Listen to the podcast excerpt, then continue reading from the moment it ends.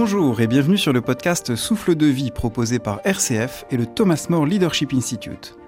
Je suis Quentin Brunel et dans les 10 épisodes de ce podcast, je vous propose de cheminer ensemble pour découvrir, au cœur de votre expérience, des clés concrètes pour unifier votre vie. Nous voici arrivés au dernier épisode de ce podcast. J'espère qu'il a été pour vous l'occasion de découvrir ou de consolider quelques clés d'unité de vie. Une vocation profonde qui est le service singulier que vous pouvez rendre à chaque instant et qui ne demande qu'à se déployer à travers vous avec fluidité et naturel. Une manière d'être en relation avec les autres, en sympathie ou en résistance. Des auto-trahisons qui sont causées par cette image idéale que vous avez envie de donner à vous-même et aux autres. Mais aussi, et surtout, cette capacité à vous reconnecter à vous-même, aux autres et à la réalité en faisant mémoire de votre moment ressource. Vous savez, ce moment où quelqu'un vous a accueilli de manière gratuite et inconditionnelle. Vous pouvez écouter ou réécouter les sept premiers épisodes du podcast pour redécouvrir et vous familiariser avec chacune de ces clés. Dans les épisodes suivants, nous avons vu également que cette dynamique, vue avec les yeux de la foi, peut également être une dynamique trinitaire. Une dynamique de vocation à l'appel du Père, une dynamique de relation à la manière du Fils, du Christ, et une dynamique de dépassement de l'inconfort dans la confiance à l'aide de l'Esprit Saint.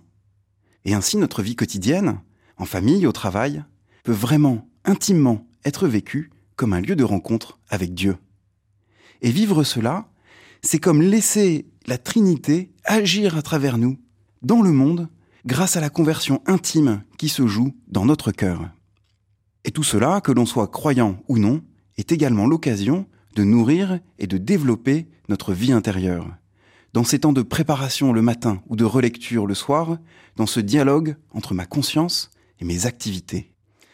Je vous laisse chacun prendre quelques minutes pour relire ce que vous avez vécu depuis le début du parcours et peut-être déjà constater les perspectives d'enthousiasme, de cohérence, d'unité, de paix, de joie et de fécondité que cela ouvre. Mais vous en avez certainement fait l'expérience, cela ne va pas tout seul. Ce n'est pas confortable. Et c'est normal. Nous sommes des êtres libres. Et rien ne se fait sans l'engagement de notre volonté. Je crois profondément que nous sommes faits pour aimer. Nous sommes faits pour le don de nous-mêmes dans la relation. Et c'est là que chaque personne trouve son plein épanouissement. Mais ce n'est pas automatique. Et c'est notre dignité, en fait. C'est notre dignité d'être humain. Nous ne sommes pas des machines, même pas des machines à aimer. Et c'est là que nous faisons l'expérience d'être des personnes fragiles, avec des failles, des fêlures. Nous faisons l'expérience de nos limites. Et cela est souvent peut-être source de souffrance.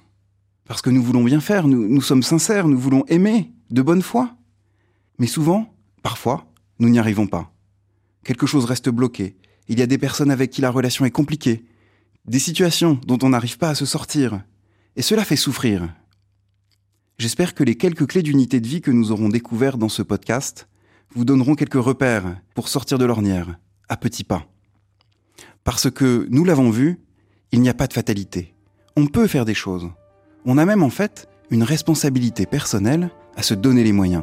C'est le pendant de notre liberté.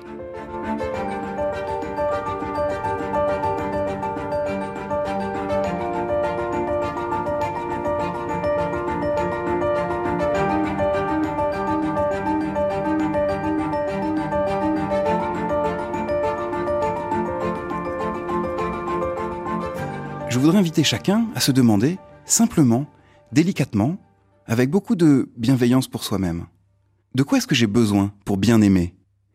Quelle écologie intérieure je vais mettre en place pour être en état de marche? Comment est-ce que je prends soin de moi?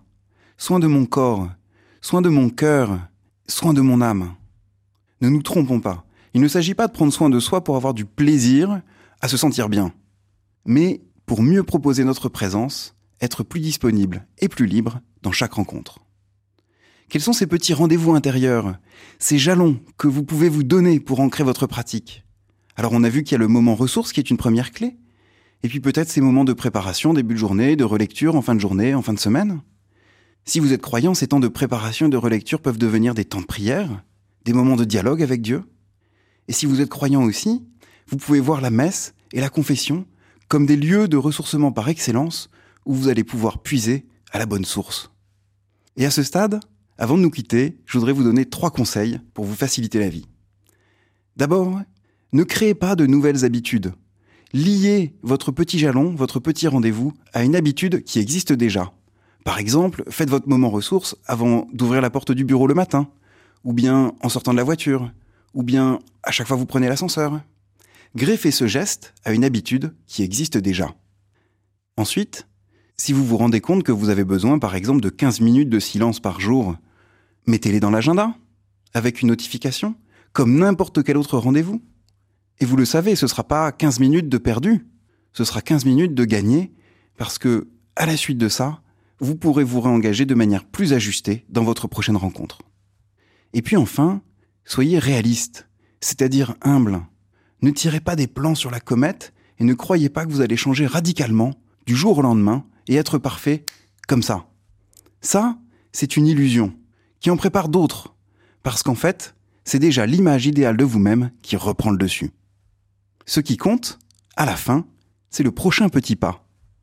Alors ce que je voudrais vous proposer de faire, juste après avoir écouté cet épisode, c'est de simplement faire mémoire de votre moment ressource. Vous figurez la prochaine personne que vous allez rencontrer et vous demandez comment répondre à l'appel de votre vocation profonde, de manière ajustée, à cette personne, à son service. De recueillir l'intuition qui vient et de la vivre. Cette intuition ne sera peut-être pas confortable.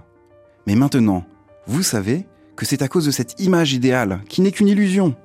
Alors dites-vous, mais en fait, qu'est-ce que je risque? Et allez-y. Merci d'avoir écouté cet épisode.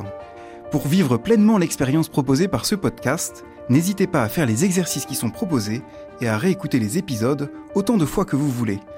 Si vous avez été touché par ce podcast et voulez le faire connaître, n'hésitez pas à le partager, mais aussi le noter et le commenter. Enfin, nous serons heureux de recueillir vos impressions et vos questions à l'adresse contact@tmli.org. À très bientôt.